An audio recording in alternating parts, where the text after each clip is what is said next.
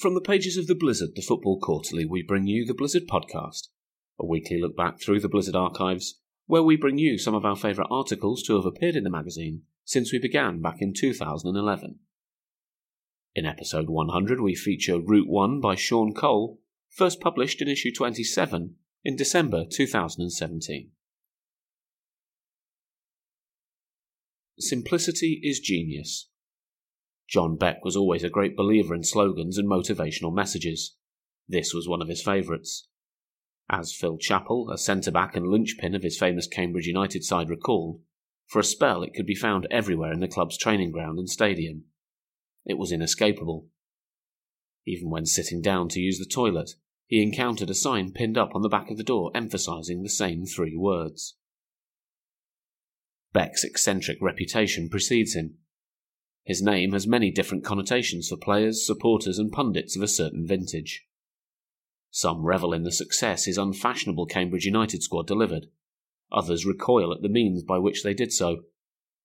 Once plucky underdogs, the tide of public opinion seemed to turn against them the further they rose. In his first managerial job, Beck helped take the club from fourth division also rans to the brink of the Premier League in three remarkable seasons. For all Cambridge achieved during that brief golden period from 1989 to 1992, which also included two FA Cup quarter final appearances, the man responsible for it has a heavily contested legacy. He was, in many ways, a contradictory figure. Beck was incredibly thorough, with an obsessive attention to detail and preparation that was ahead of its time, but applied these methods to agricultural effect.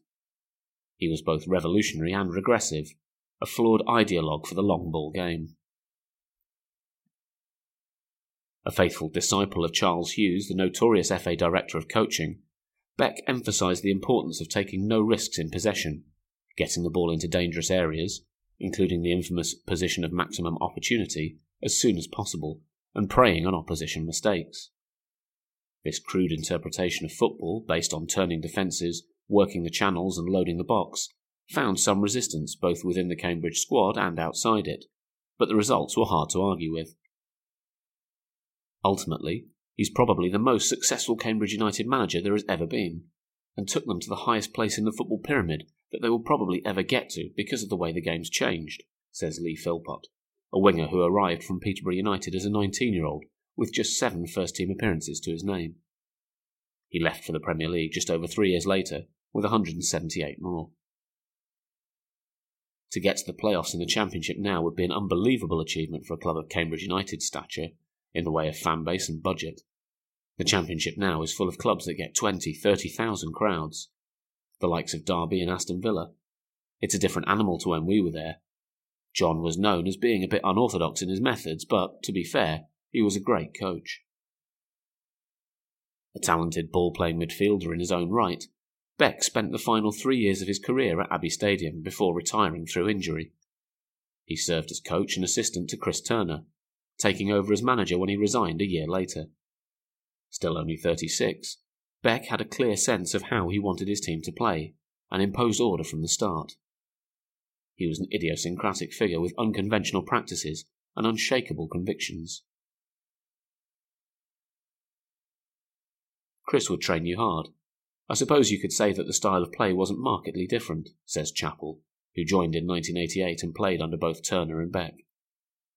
We certainly weren't a team that were built from the back. That wasn't what the division was about. We were more back to front, but we weren't as rigid as we were under John. Chris was very much an old school motivator. When John took over, he was a little different. He was quite quirky. He started putting things up around the training ground pictures, messages, that type of thing. When Turner left Cambridge due to health problems caused by stress midway through the 1989 90 season, the club were 14th in the fourth division, having lost their last three games. Beck's appointment brought about an immediate upturn in fortunes, with 10 games unbeaten and progress to the quarter-finals of the FA Cup, courtesy of a 5 1 hammering of Bristol City. It was the perfect example of Beck's philosophy in action, as they profited from set pieces, crosses, and knockdowns. The style of play was successful, but could be stifling, with no individual choice. I had major disagreements because the position that I played in was the position that was affected most by the style of play, said Steve Claridge. A former teammate of Beck's at Bournemouth, he was signed from Aldershot. When you're talking about a player like me, who likes to hold the ball up and bring others into play, and you're getting taken off for controlling it and passing it to a midfielder, then you're going to have problems. You had to just hook the ball on. I wasn't allowed to get the ball down and pass it to a midfielder. I had to get it and just kick it in the corner. It was ridiculous. Training and preparation changed dramatically, with far greater professionalism and a studied approach. To execute the manager's game plan, which involved aiming for the corners and hoping to force mistakes, incredibly high levels of fitness were required. During pre season, players would be running to the ground and made to go again if they didn't keep up with Beck on his bike. They were relentlessly drilled in the same routines, while diet, eating habits, and drink supplements became important considerations. Recovery days and warm downs, things that are now taken for granted, were introduced. Training was very intense. We were probably the fittest team in the league, whatever league we played in, says Philpott. He did work us really, really hard, but he had to, given the intensity we played with. Sometimes, towards the end of games, teams couldn't match our physical fitness. Some of his training methods were unusual, though. There was one mad game that we played where we had our eyes shut and we had to try and work out where things were. There were some training methods that were unreal. He was a man with a plan. He knew exactly what he wanted. The instructions were given to us, which we had to take on board and play out. If not, then you didn't play. There's a lot of negativity about John's methods, but in some ways he was so advanced with things like training. He thought of everything, which the modern day manager does. They're always trying to get that edge, but John took it to the extreme. He was very good at what he did. Far sighted in many respects, statistics were compiled and opponents analysed in detail. Beck's methods could also be strangely primitive and sometimes downright bizarre. To support his style of play, the grass was grown long in the corners so that the ball would hold up for wingers to run onto, while five-a-side matches took place in the centre of the pitch to churn up the grass, limiting the level of football that could be played and making it difficult to pass through his team. Beck would go to great lengths in search of the smallest advantage. Visiting sides were made to feel as unwelcome as possible, with the heating turned off in the cramped away dressing room and flat, soggy practice balls given out. It was psychological warfare. The impact of these unsporting practices and intimidation tactics is impossible to quantify, and many felt they were done simply for effect, pseudoscience to create a hostile atmosphere. Meanwhile, Cambridge players were forced to take ice cold showers before kick-off to ensure their alertness. The mythology developed around these rituals that remains to this day. Some opponents didn't take kindly to it. We used to have a thing called lifeblood. We used to do it on the pitch before the game and in training. It was all about preparing for playing long balls, said Chappell. It was pretty much the back four and one midfield player across the width of the pitch. We used to play balls from one side of the pitch to the other, with two against one in the middle. When we played Southend, their chairman at the time marched into the middle of our warm up and tried to derail it by giving a presentation in there. We did it everywhere, even at Highbury. It was just part of the preparation. Throughout his time in charge, many of the squad felt these affectations to be unnecessary, and several were desperate for more freedom, for Beck to loosen the shackles. Claridge and Philpott, two of Cambridge's most technically gifted players, had regular discussions with him in search of a compromise. None was forthcoming. The two were once substituted almost immediately after completing a 1 2 on the edge of their own box, as a sign that such disobedience wouldn't be tolerated. There was a script to be followed, and to stray from it was unacceptable. Everything was black and white. There were no grey areas, said Philpott. At the time, I didn't particularly enjoy it, because being a winger, I wanted to get the ball down and dribble with it a bit more. I think we all recognised that it was extreme, but we also recognised that by doing what we'd been doing, we were successful. And when you're successful, you don't change things, you get on with it. The biggest test would have been if we were losing every week, or not doing very well one year, then more people would have spoken up about the way we were playing. As a centre back, Chappell was less affected. We were direct, I don't think there was any doubt about that. but we were also very effective at it. We had various rules, and I think over the period of time that John was in charge, they probably got more rigid. We had various parameters to play in, and over that time the parameters narrowed, if anything. From the point of view of a central defender, I don't think anything John put into place that directly affected me was controversial. We had some very good defensive principles. We used to squeeze the line, we were very well organised, and we were very thoroughly briefed in terms of what we were going to face. Using a group of largely young players grateful to have been given a second chance, Beck was able to mould a side in his image. He could be demanding and dictatorial, throwing out Claridge's boots on the striker's first day at the club because they were too dirty. It set the tone for what was to come. Regardless of some grievances, the group forged a great camaraderie and strong understanding. Very few changes were made to the squad during those years, and the team practically picked itself. John Vaughan in goal, a backline of Alan Kimble, Liam Daish, Phil Chappell, and Andy Fensome, a midfield of Richard Wilkins and Danny O'Shea, with Lee Philpott and Michael Cheetham on the wings. The towering John Taylor and Dion Dublin provided a focal point for attacks, with the rebellious Steve Claridge featuring as a slightly withdrawn striker, providing he hadn't done too much to irritate the manager. He defied Beck on a few occasions, but was always brought to heel. Chris Leadbitter and Colin Bailie were also regulars. Beck encountered some resistance, but it would surely have been worse with more experienced players who didn't owe quite so much of their careers to him.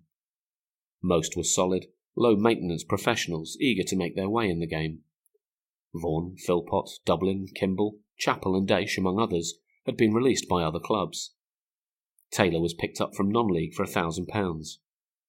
Provided they were willing to play by his rules, Beck gave a platform to young players, misfits from elsewhere, many of whom went on to bigger clubs.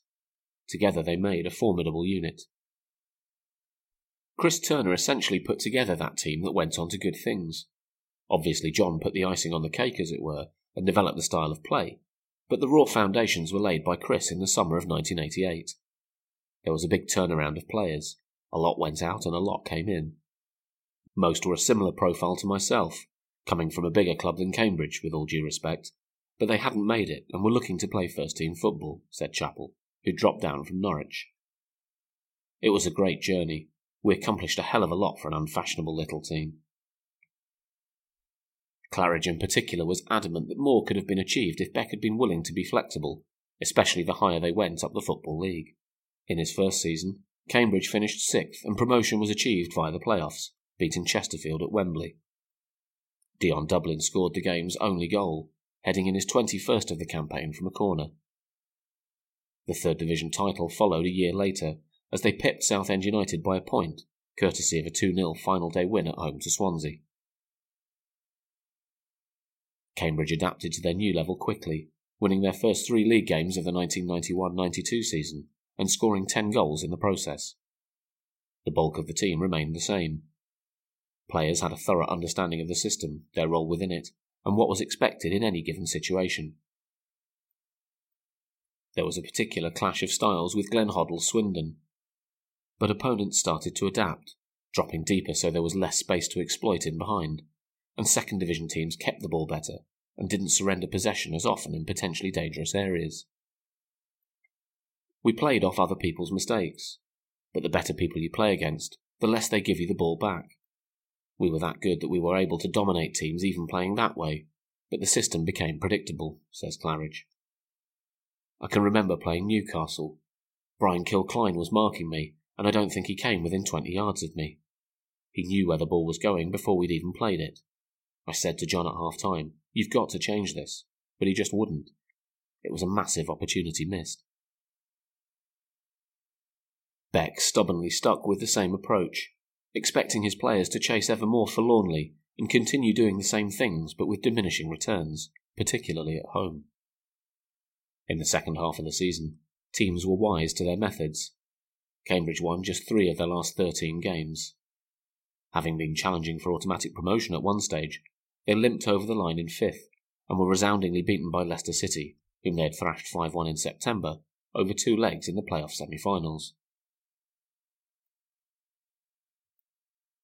That was as good as it got, and it remains the highest league finish in the club's history.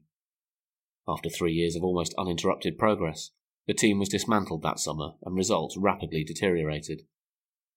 Dion Dublin joined Manchester United. Lee Philpott moved to Leicester. John Taylor had already been sold to Bristol Rovers after falling out with the manager. Beck was sacked in October 1992 after a poor start to the season. It had taken a while, but his approach was finally found out. Cambridge were back in the fourth tier by 1995.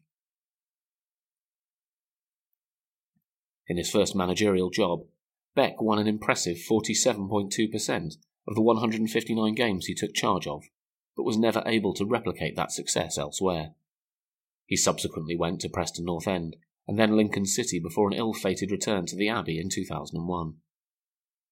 With different players and in different settings, the formula never worked as successfully as it had the first time. That strange alchemy, a unique convergence of factors, couldn't be recaptured. 80% of what he did was fine, says Claridge. He made me a pro. He made us all better professionals, but he was intransigent in his attitude. He had some great players who should have been playing in the Premiership at 25, 26, but didn't because he was completely inflexible. It proved after we all left that it wasn't the system that worked, it was the players. They got thrashed after we left, and he's never really made a success of it since. We were fit, we were well organised, extremely well drilled, but you can only give the opposition the ball so many times before they don't give it back. We got to a point halfway through the season in the Championship where he needed to change, and he didn't. He wasn't a big enough man to do that. Thankfully for him, Claridge got another chance to reach the top flight with Leicester later on in his career. Others, Chappell included, weren't so fortunate. Regardless, the group look back on that period fondly, as they enjoyed great team spirit and hard won success. While several of Beck's squad went on to better things, for the man himself, his time at Cambridge was the undoubted high in a career that has stalled ever since. His last two managerial roles, with non league Histon and Kettering, ended after just a few months. In 2013, he was given a job in coach education at the FA, prompting concerns that for all the talk of English football shedding its crude image and embracing a more sophisticated future, outdated tactics straight from the Charles Hughes playbook were still on the agenda. Not only has the game changed in recent years, with a far greater emphasis placed on possession, players have too. Very few would be willing to sacrifice themselves in the same way for such a prescriptive system.